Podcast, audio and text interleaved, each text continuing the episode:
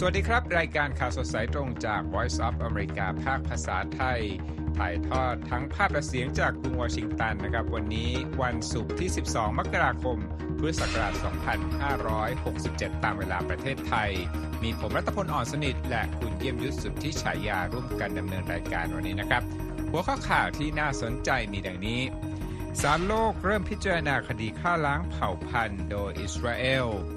และที่สหรัฐ สองคู่แข่งทางการเมืองของพรรครีพับลิกันดีเบตกันอย่างเผ็ดร้อนเมื่อเข้าใกล้การเลือกตั้ง การแข่งเป็นตัวแทนพรรคให้เป็นประธานาธิบดีที่รัฐไอโอวานะครับ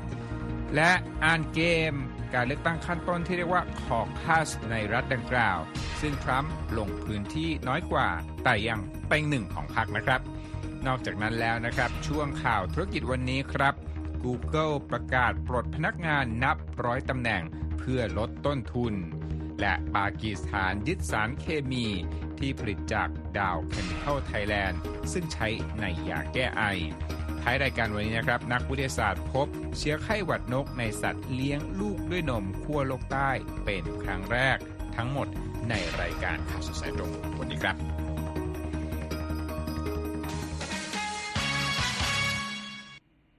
คุณผู้ชมครับข่าวแรกวันนี้นะครับจะไปติดตาม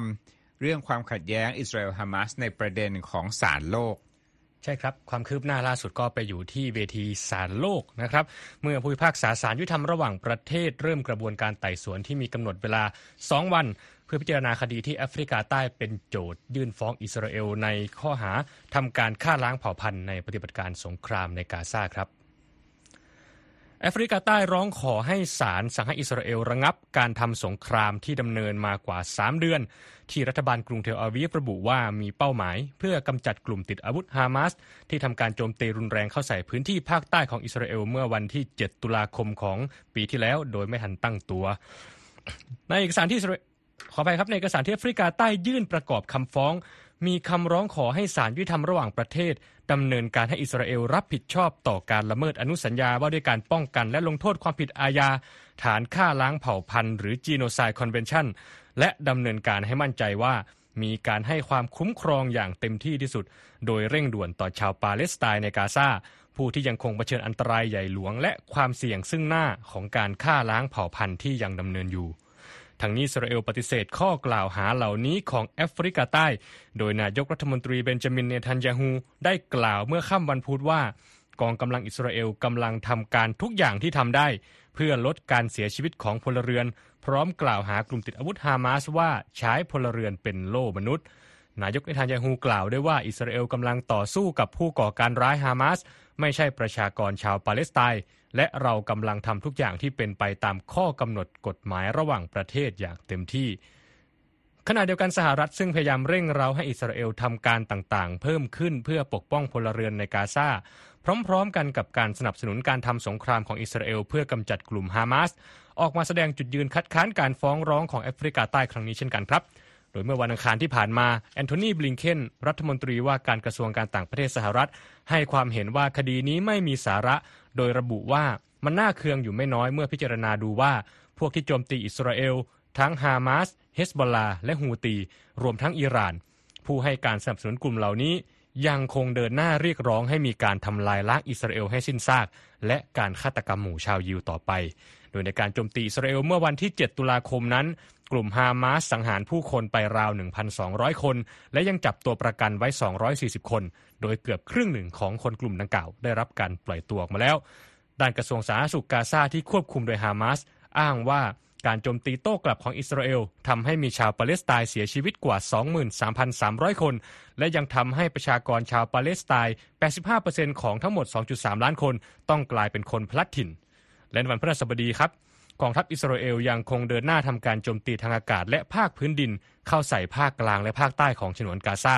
ที่กระทรวงสาธารณสุขกาซาระบุว่าส่งผลให้มีผู้เสียชีวิตเพิ่มอีกกว่า 60 คน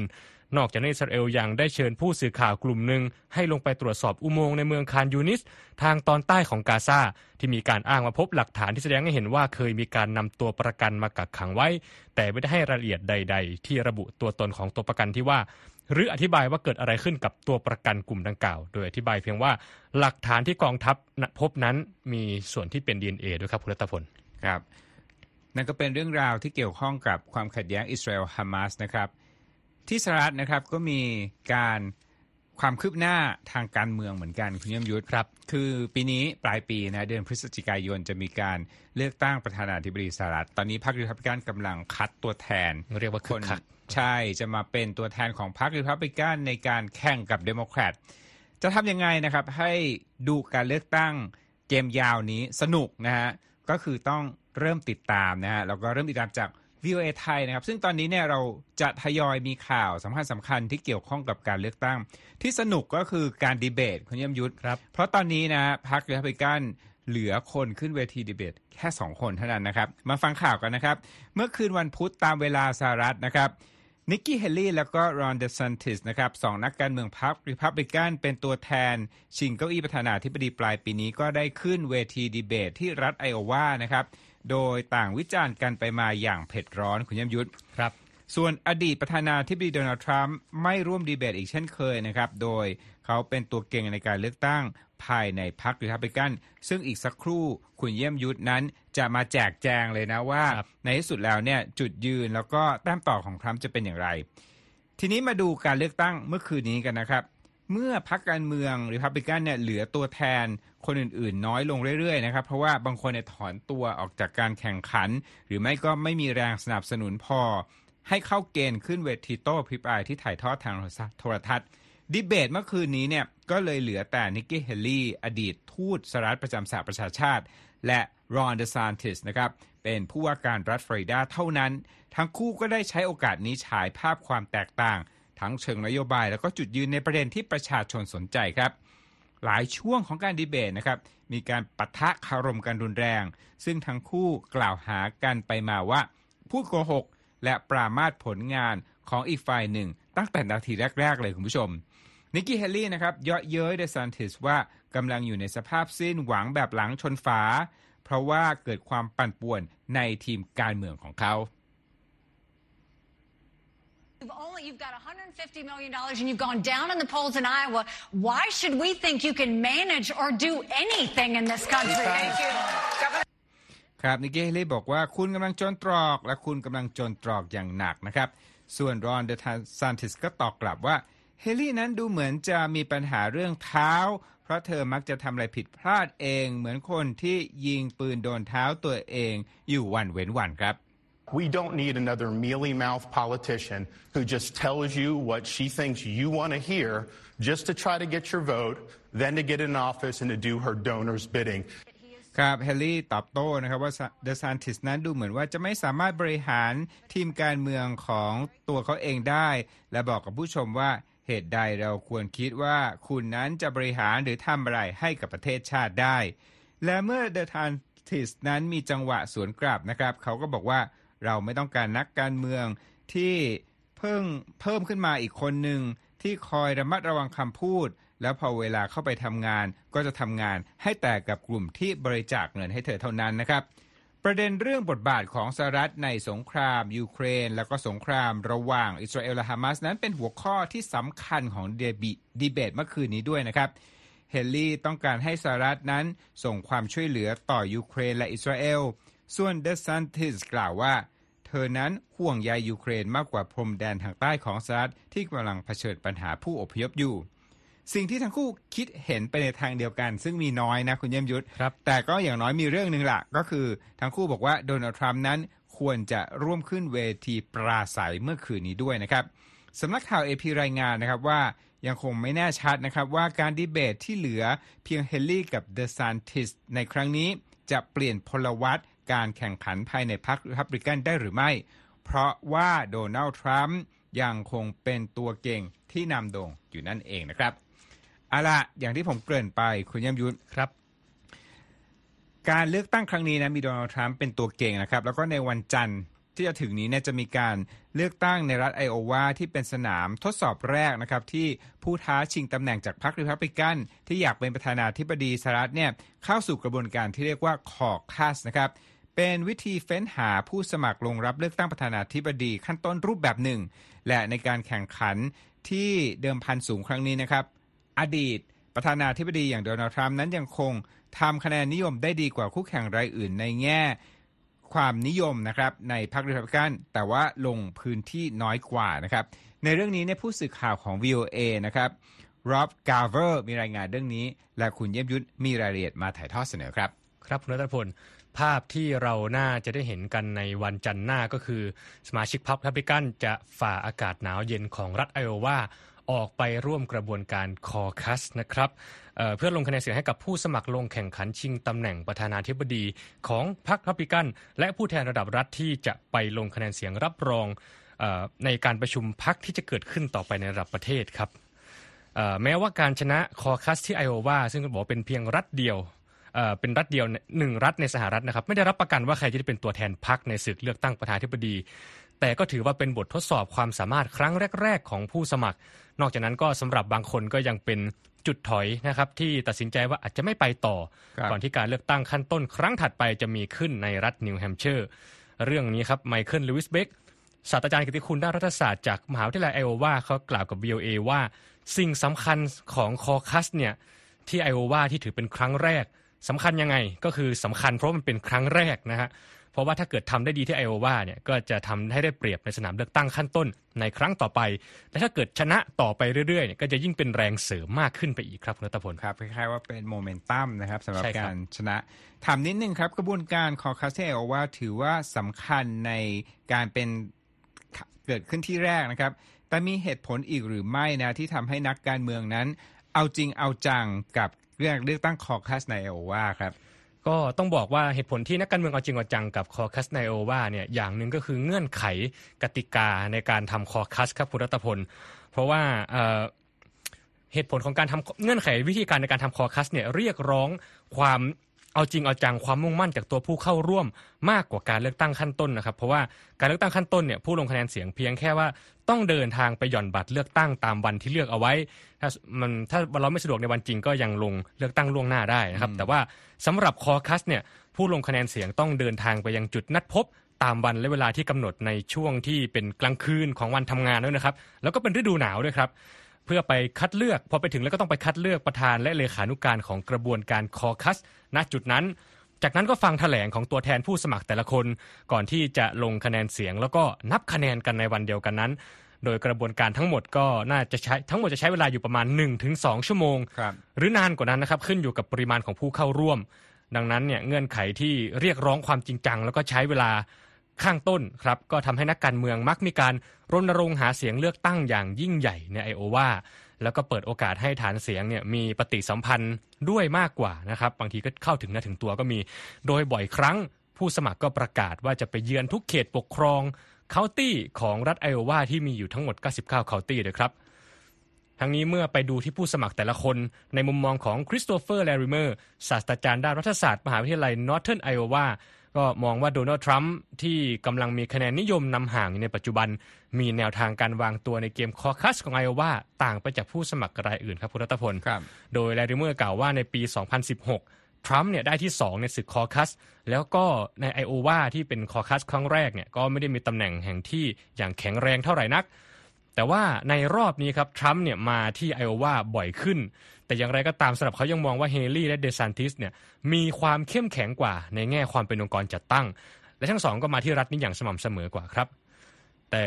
ถ้าอธิบายอย่างนี้คือว่าที่ผ่านมาทรัมป์ปรากฏตัวในการหาเสียงที่ไอโอวาเพียงไม่กี่สิบครั้งนะครับตามงานใกล้ชุมชนขนาดใหญ่ แล้วก็มักจะไปมักจะใช้ทีมงานไปอบรมเรื่องคอคัสแล้วก็เชิญชวนคนให้ออกมาลงคะแนนเสียง แทนที่จะไปด้วยตัวเองครับก็สวนทางกับคนอื่น แต่ยุทธศาสตร์หาเสียงของทรัมป์ลักษณะนี้เหมือนจะประสบความสำเร็จครับ เพราะว่าในบางพื้นที่ของไอโอวา มีฐานเสียงที่นิยมในตัวทรัมป์มากกว่า 50%นะครับ ถือว่าทิ้งห่างคู่แข่งหลักๆ อย่างนิกกี้เฮลี่ซึ่งเป็นอดีตผู้ว่าการรัฐเซาท์แคโรไลนาและรอนเดซันติสผู้ว่าการรัฐฟลอริดาที่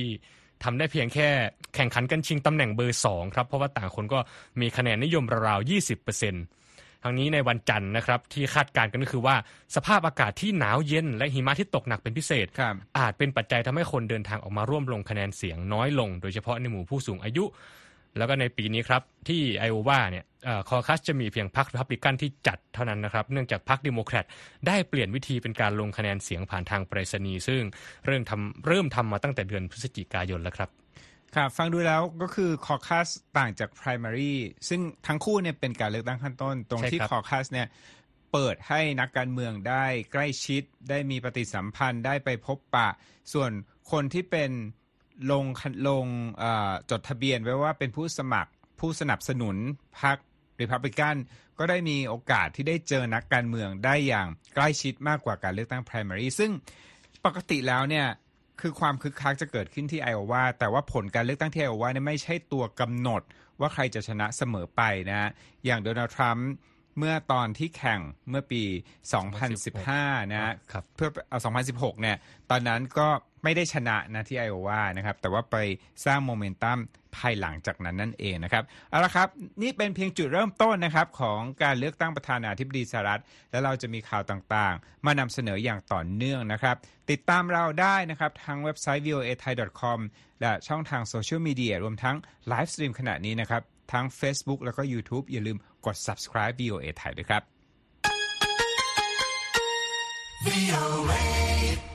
เอาละครับมาตามข่าวกันต่อนะครับ เรื่องสงครามรัสเซียยูเครนนะครับ ประธานาธิบดีโวโลดิเมียร์เซเลนสกี้ของยูเครนนะครับ กล่าวในวันพฤหัสบดีนะครับว่าการพักรบในสงครามที่เริ่มต้นจากการลุกรานของรัสเซียนั้น มีแต่จะช่วยให้กองทัพรัสเซีย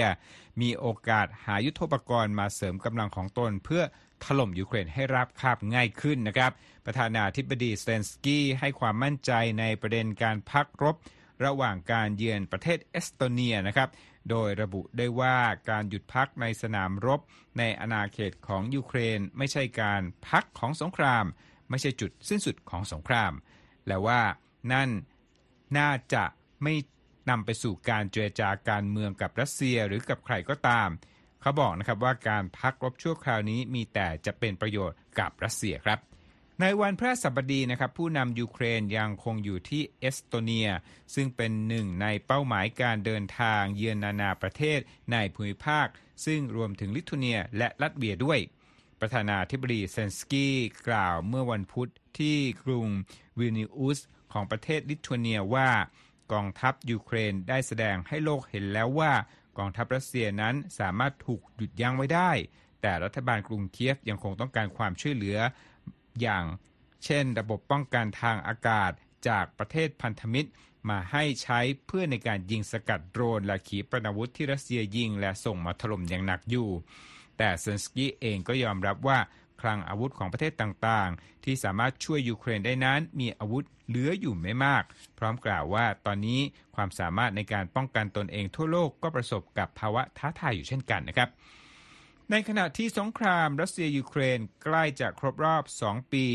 กรุงเคียฟนั้นแสดงความหวังว่าตนนั้นสามารถยกระดับการต่อสู้และการพัฒนาอุตสาหกรรมทางทหารของประเทศได้ และจะเดินหน้าโครงการความร่วมมือกับรัฐบาลประเทศต่างๆ ในการผลิตอาวุธทั้งหลายได้นะครับ เอสโตเนีย ลิทัวเนีย และลัตเวียต่างเป็น ผู้สนับสนุนอย่างเหนียวแน่นของยูเครนทั้งในเรื่องการเมือง ด้านเศรษฐกิจและการทหาร และในเวลานี้หลายฝ่ายนั้นเริ่มกังวลว่าประเทศเหล่านี้จะเป็นเป้าหมายใหม่ต่อการโจมตีของกรุงมอสโก และแรงกดดันจากรัสเซียแล้วนะครับทั้งสามประเทศต่างเคยถูกยึดครองและผนวกเข้ากับอดีตสหภาพโซเวียต โดยโจเซฟสตาลินในช่วงสงครามโลกครั้งที่สอง ก่อนที่จะประกาศอิสรภาพหลังการล่มสลายของโซเวียตในปี 1991 และทั้งหมดได้เข้าร่วมกับกลุ่มนาโตในปี 2004 ที่ส่งผลให้ได้รับการคุ้มครองจากทหารสหรัฐและพันธมิตรตะวันตกทั้งหลายนั่นเองครับเอาละครับจากยุโรปนะครับมาใกล้บ้านเราคุณยมยุทธมาที่เรื่องราวเกี่ยวกับเมียนมากันบ้างครับ ครับรัตพลล่าสุดพลเอกอาวุโสมินอองหลายผู้นำรัฐบาลสูงสุดของเมียนมา ให้การต้อนรับคณะผู้แทนพิเศษของอาเซียนที่กรุงเนปิดอตามการเปิดเผยของสื่อรัฐบาลในวันพฤหัสบดี โดยสปปลาวที่เป็นประธานอาเซียนในปีนี้ เรียกร้องให้กองทัพเมียนมาเดินหน้าตามแผนสันติภาพให้สำเร็จตามการรายงานของรอยเตอร์ครับอรุณแก้วกิติคุณประธานคณะผู้แทนพิเศษด้านวิกฤตเมียนมา เข้าพบกับผู้นำเมียนมาขณะที่หลายฝ่ายแสดงความขุนเคืองต่อการที่บรรดานายพลกองทัพเมียนมา ยังไม่แสดงความมุ่งมั่นที่จะเดินหน้าตามแผนสร้างสันติภาพ ดังที่ตกลงไว้กับสมาชิกกลุ่มเมื่อปี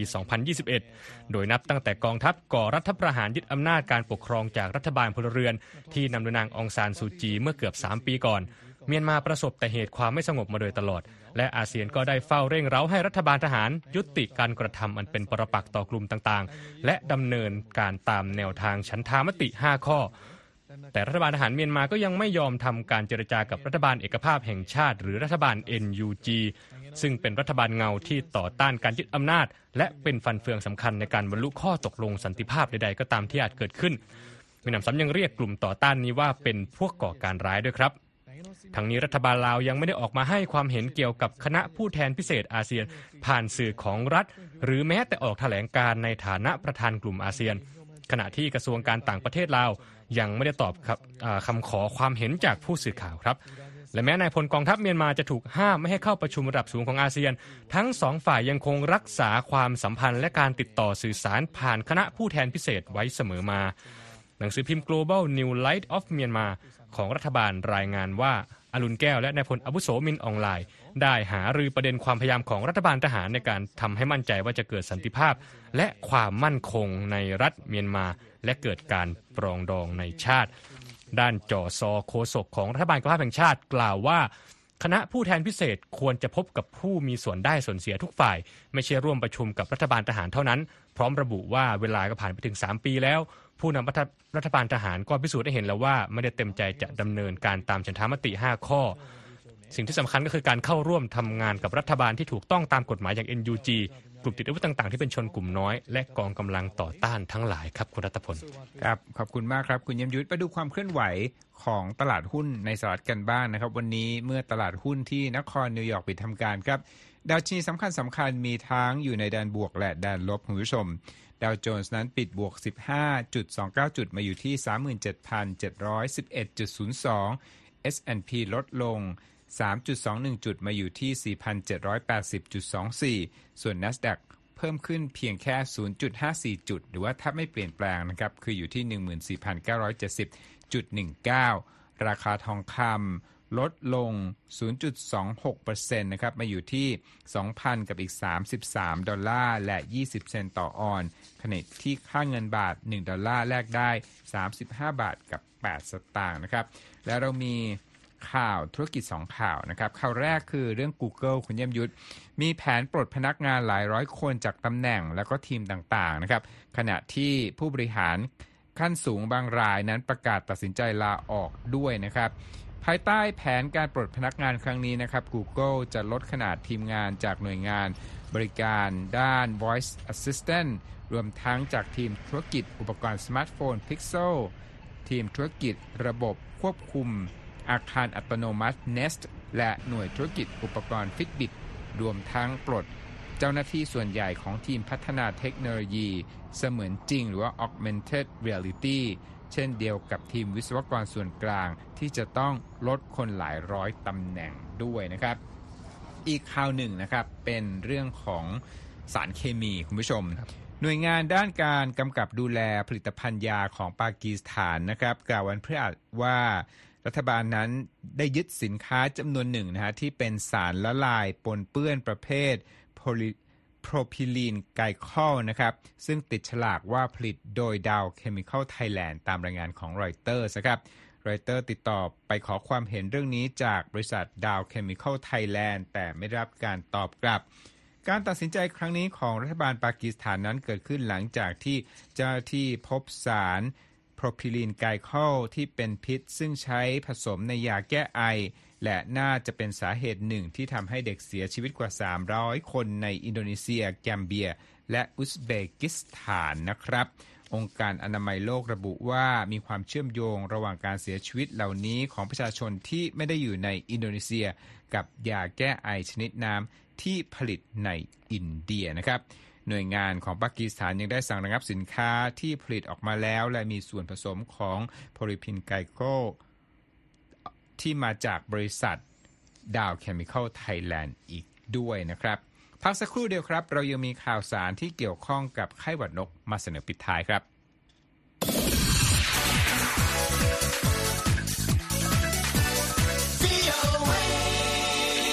ครับ รายละเอียดเป็นอย่างไรบ้างครับคุณเยี่ยมยุทธครับนักวิทยาศาสตร์กลุ่มหนึ่งที่ทำการวิจัยเรื่องการแพร่ระบาดของไข้หวัดนก ออกมายืนยันในวันพฤหัสบดีว่ามีการพบเชื้อไวรัสชนิดนี้ในแมวน้ำและแมวน้ำช้างบนเกาะเซาท์จอร์เจีย ในภูมิภาค แอนตาร์กติกตอนใต้ ซึ่งเป็นสัญญาณเตือนอันตรายให้กับเหล่านักอนุรักษ์ทั้งหลายว่า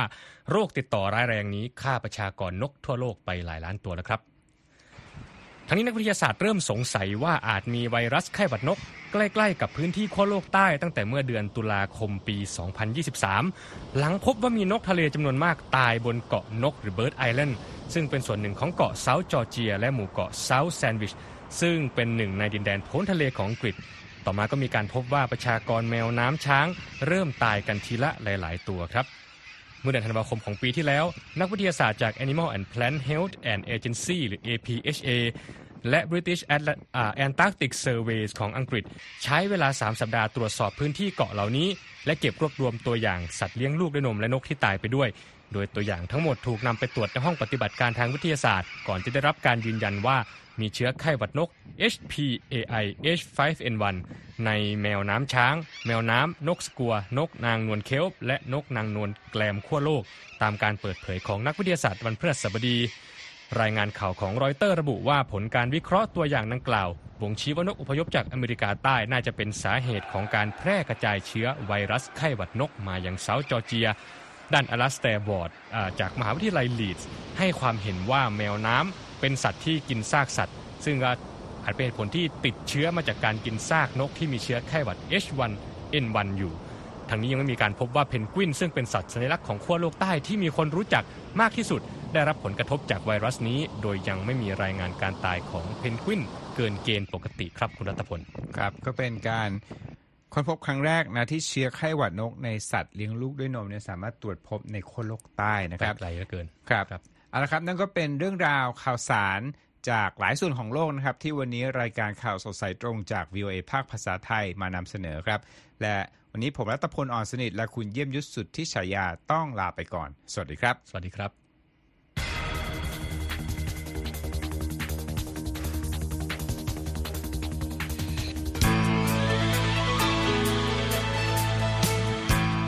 ครับ และที่จบไปเป็นรายการจาก VOA ภาคภาษาไทย รายงานสดส่งตรงจากกรุงวอชิงตันประเทศสหรัฐ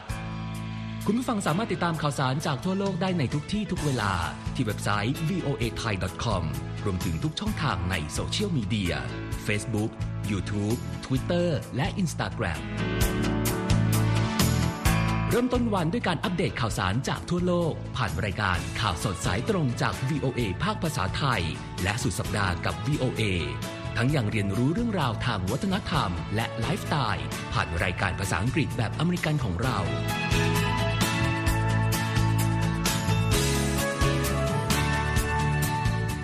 ติดตามความเคลื่อนไหวในประเทศสหรัฐ การเมืองอเมริกัน พร้อมเข้าใจที่มาที่ไปของเหตุการณ์สำคัญ รวมถึงข่าวต่างประเทศ จากแหล่งข่าวที่เชื่อถือได้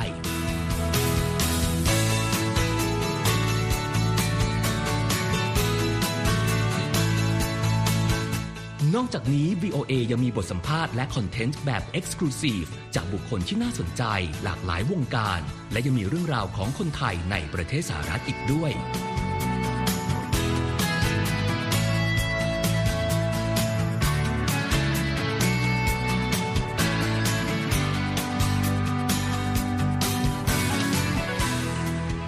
คุณนะครับที่ให้ VOA ไทยเป็นส่วนหนึ่งในการติดตามข่าวสารสาระและเกร็ดความรู้ของคุณ จากรายการต่างๆ ที่เรามุ่งมั่นนำเสนอ เพื่อความเที่ยงตรง ทันเหตุการณ์ และมีประโยชน์ในทุกๆวัน